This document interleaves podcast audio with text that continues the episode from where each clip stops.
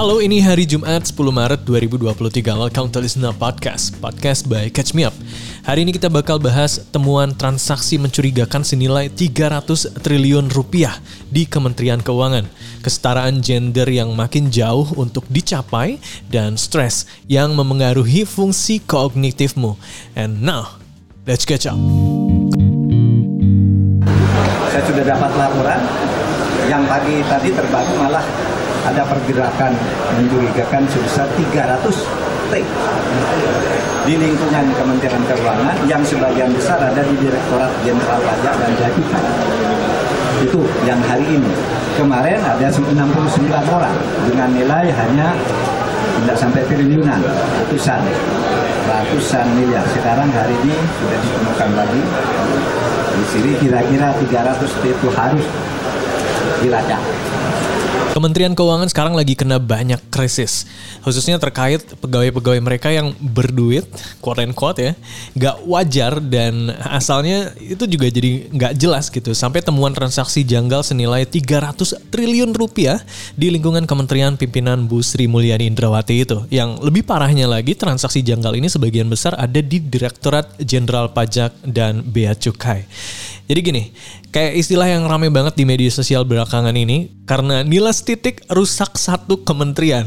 As we all know, beberapa minggu terakhir, Indonesia nih rame banget sama kasus ex Kepala Bagian Umum Kanwil Direktorat Jenderal Pajak Jakarta Selatan II, Kementerian Keuangan, atas nama Rafael Alun Trisambodo. Gak cuma soal kasus anaknya yang jadi tersangka pengeroyokan, tapi juga harta kekayaannya yang Wah, banyak banget gitu ya, senilai 56 miliar rupiah. Angka ini dinilai tidak wajar considering profilnya Rafael yang cuma sebatas pegawai eselon 3. Nah, dari situ Kementerian Keuangan melalui Inspektorat Jenderal Kemenko langsung sapu bersih melakukan pemeriksaan harta kekayaan para pegawainya dan diduga kuat Rafael is not the only one. Maksudnya terungkap bahwa bukan cuma Rafael aja yang duitnya tidak wajar, tapi sebanyak 69 pegawai pajak lainnya yang hartanya visi banget. Inspektur Jenderal Kementerian Keuangan Awan Nurmawan kemudian menyebut pihaknya sudah melakukan serangkaian pemeriksaan mulai dari cek formal, terus pemeriksaan materi terkait anomali harta kekayaan. In that sense, 69 orang pegawai internal yang punya harta tidak wajar ini sejak Senin kemarin sudah dipanggil untuk melakukan klarifikasi. Terus dari hasil pemeriksaan itu itu di double check juga sama Itjen soal mana aja nih harta yang nggak dilaporkan plus ada atau tidaknya transaksi yang mencurigakan. Sampai saat ini pemeriksaan itu masih ongoing. Dan ditargetkan bakalan kelar within two weeks, kata Pak Awan. Jadi ntar kalau udah terbukti bersalah, bakalan dilanjut sampai ke tindak pidana oleh aparat penegak hukum dan mereka semua akan disanksi dengan hukuman disiplin. Speaking of transaksi mencurigakan, let's dive into it. Solwi, Transaksi mencurigakan ini yang jadi concern berbagai pihak selama bertahun-tahun. Salah satunya Pusat Pelaporan dan Analisis Transaksi Keuangan EKE PPATK. Nah, kamu harus tahu dulu nih, bahwa di tahun 2009 sampai tahun 2023 ini, PPATK sudah menemukan berbagai transaksi mencurigakan yang melibatkan pegawai di Kementerian Keuangan. Temuan ini juga sudah sampai ke Menko Polhukam Mahfud MD. Lebih jauh, Pak Mahfud kemudian mengungkap transaksi janggal yang ada di Kemenko ini senilai ini tarik nafas dulu ya. 300 triliun rupiah. Ya, jadi dalam satu kesempatan Pak Mahfud menyebut terdapat temuan transaksi janggal yang senilai 300 triliun rupiah yang asalnya itu dari Kementerian Keuangan ini guys. Ya, we repeat ya, ada temuan transaksi senilai 300 triliun rupiah yang asalnya dari Kementerian Keuangan. Dan parahnya lagi adalah Pak Mahfud menyebut transaksi janggal ini mostly berputarnya di dua direktorat, which is Direktorat Jenderal Pajak dan Bea Cukai. Transaksi ini disebut Pak Mahfud juga beda lagi dari case Rafael Alun Trisambodo. Makanya ini harus benar-benar dilacak gitu Cina. Jadi ya gitu deh, temuan ini sendiri udah dilaporkan Pak Mahfud ke Menteri Keuangan Sri Mulyani Indrawati dan PPATK. Dan sampai berita ini ditulis, pihak Kementerian Keuangan khususnya di Inspektorat Jenderal belum terima informasinya seperti apa. Well, dalam keterangannya Pak Awan bilang pihaknya udah dengar kabar soal transaksi janggal 300 triliun rupiah ini. Since beritanya emang beredar cepet banget, tapi ya gitu, Pak Awan bilangnya Itjen Kemenko bakal segera mengecek lebih lanjut informasi tersebut. Sekarang, Komisi Pemberantasan Korupsi EKE KPK memang sudah menemukan adanya dugaan keterlibatan pejabat pajak dalam kasus yang menjerat Rafael Alun Trisambodo. Deputi Pencegahan dan Monitoring KPK Pahala Nainggolan bilang begini. Dan terakhir mungkin nextnya kayak apa, kita pastikan sesudah yang bersangkutan pasti ada lagi orang-orang lain yang kita kan dengar juga ada gengnya, ada ini itu itu. Tapi kita kan perlu tahu polanya. Sekali lagi teman-teman, ini bukan eh, apa ya, bukan sederhana. Ya sulit sih ya pasti gitu. Bukan sederhana dalam arti ini kan orang keuangan bener. Dia tahu banget gimana cara ke sana kemari. Jadi kita ingin polanya dulu dapat, nanti baru ke yang lain. Merespons hal ini, Kementerian Keuangan pun sampai saat ini masih terus melakukan pemeriksaan dan belum menemukan adanya geng ya yang dimaksud oleh KPK di sini. By the way, balik lagi ke awal, integritas, gaya hidup mewah keluarga dan harta kekayaan yang tidak wajar yang dimiliki dan dipamerin pegawai Kementerian Keuangan itu sekarang emang lagi disorot banget. Dalam keterangannya kemarin, Inspektorat Jenderal Kementerian Keuangan sudah memecat Rafael Alun Trisambodo dan udah di-approve sama Menko Sri Mulyani Indrawati. Nggak cuma itu, Kepala Bea Cukai Makassar Andi Pramono juga kemarin diperiksa ke Menko terkait kepemilikan hartanya yang senilai 13,7 miliar rupiah. Anak perempuannya Andi juga ikutan disorot since kelihatan sering banget beli pakaian mewah yang seharga puluhan juta rupiah. Oke, itu dia berita yang pertama kita ke berita yang selanjutnya.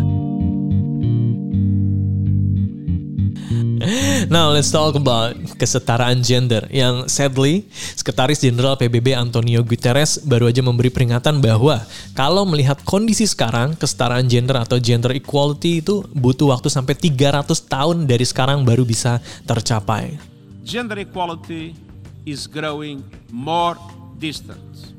On the current track, where Newman puts it 300 years away. Itu lama banget kan, lebih lama dari waktu pacaran kamu bahkan.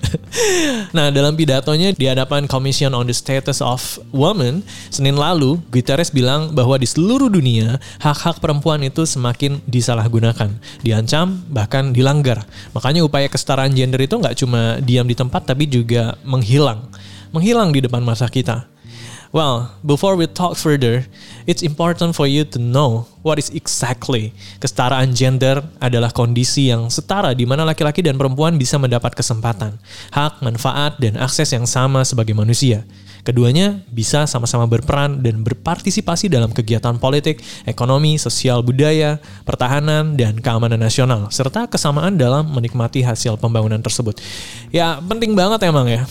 Kalau menurut situs resmi United Nation Women, ini banyak banget kasus diskriminasi terhadap perempuan di dunia yang membatasi hak mereka di ruang private maupun publik. Salah satu kasus yang paling banyak terjadi adalah kekerasan berbasis gender. Berdasarkan data dari 87 negara, satu dari lima perempuan dan anak perempuan di bawah usia 50 tahun mengalami kekerasan fisik atau seksual oleh kerabat terdekatnya. Selain itu, masalah pernikahan dini juga jadi salah satu concern paling besar. Soalnya ini tuh membuat 15 juta anak perempuan di bawah usia 18 tahun kehilangan masa kanak-kanak mereka dan ini terjadi setiap tahun. Makanya penting banget untuk semua orang sadar soal kondisi seperti ini di dunia. Baik lagi ke Pak Guterres, beliau kemudian menekankan desakannya kepada para kepala negara supaya melakukan tindakan nyata untuk menutup kesenjangan gender, terutama di bidang ilmu pengetahuan, teknologi, dan inovasi. Soalnya katanya kontribusi penuh perempuan bakal sangat bermanfaat bermanfaat bagi dunia. Iya kan? Karena emang ketika perempuan punya kemerdekaan untuk berkontribusi di masyarakat, kesejahteraan negara itu meningkat guys. Buktinya kalau menurut laporan kesenjangan gender global di 2013, negara-negara kaya seperti Islandia, Finlandia, Norwegia, dan Swedia memiliki tingkat kesenjangan gender paling rendah. Artinya perempuan di sana bisa menikmati akses yang sama terhadap pendidikan, kesehatan, dan terlibat penuh dalam dunia politik dan ekonomi dan lain-lain. Hal ini kemudian berbanding lurus dengan the fact that negara-negara yang memiliki tingkat ekonomi yang tinggi. Tapi ya gitu deh, menurut Indeks Kesetaraan Gender PBB 2020, Indeks Women Peace and Security, ada 10 negara dengan tingkat kesetaraan gender paling parah. Pertama, ada Afghanistan yang kini dipimpin oleh Taliban. Sejak Taliban took over the power, hak-hak dasar perempuan di sana otomatis dicabut sampai mereka kuliah aja tuh nggak boleh. Belum lagi masalah pakaian dan aturan untuk keluar rumah juga dibatasi. And finally, there's a more chilling figure. 35 out of 100 women in Afghanistan mengalami kekerasan di tangan pasangan intim mereka. Let that sing in. Selain Afghanistan, negara lain yang juga jadi sorotan karena ketimpangan gender equality adalah Suriah. Masalah gender di Suriah itu sebenarnya udah lama banget, sebelum perang pada 2011. Pemerintah Suriah juga sudah patriarki. Perempuan di sana nggak bisa ikut pemilu dan sedikit banget yang bisa bekerja. Terus muncullah krisis yang berlarut-larut yang membuat situasi di sana jadi semakin buruk. Diketahui ada 75 dari 100 ribu perempuan Suriah tewas dalam kekerasan yang terorganisir. Selain Suriah, ada juga Sudan Selatan Selatan, di mana budaya patriarki bikin mereka udah nggak bisa ikut campur soal urusan politik. Perempuan juga hampir nggak punya kekuatan dalam pengambilan keputusan di dalam rumah tangga. Terus negara-negara lainnya yang juga jadi sorotan dalam isu serupa itu ada Kongo, Chad, Sudan, Sierra Leone, Somalia, Afrika Tengah, dan Pakistan. Nah, di Indonesia sendiri, kalau dibandingin sama negara-negara ASEAN, Indonesia is quite bad.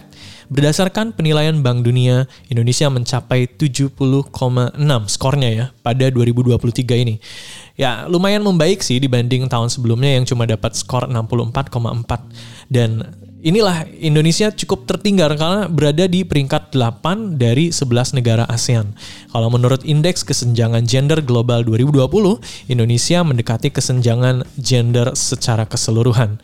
Indonesia ada di peringkat ke-85 dari 153 negara dengan skor 0,700. Masalah paling gede di Indonesia itu di bidang pasar tenaga kerja dan pendapatan. Cuma 54,3 persen perempuan di Indonesia yang berpartisipasi dalam pasar tenaga kerja, sementara laki-laki sebanyak sebanyak 83,9 persen. Terus penghasilan perempuan Indonesia juga setengah dari perkiraan pendapatan laki-laki. Sebenarnya ada Hari Perempuan Internasional yang diperingati setiap 8 Maret, which is kemarin ya, kemarin banget nih. Tujuannya adalah untuk memperjuangkan hak-hak perempuan di seluruh dunia. Itu juga bermula dari unjuk rasa para kaum buruh perempuan di New York, Amerika Serikat pada 8 Maret 1857, 1907, dan 1909. Happy International Women's Day, everyone.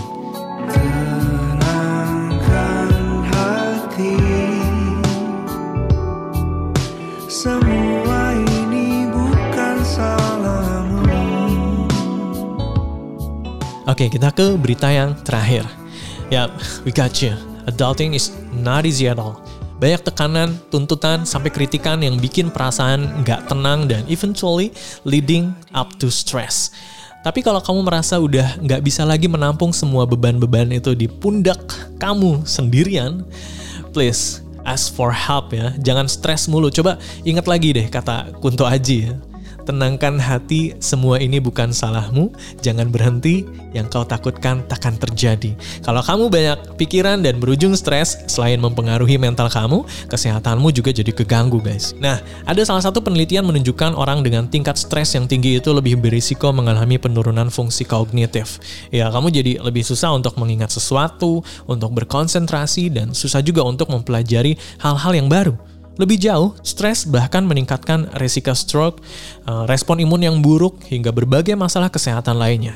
Not to mention kamu jadi melakukan activity yang nggak sehat kayak merokok atau minum alkohol. So, jauh-jauh dari stres ya, and seek help from professionals if you need it. Take care.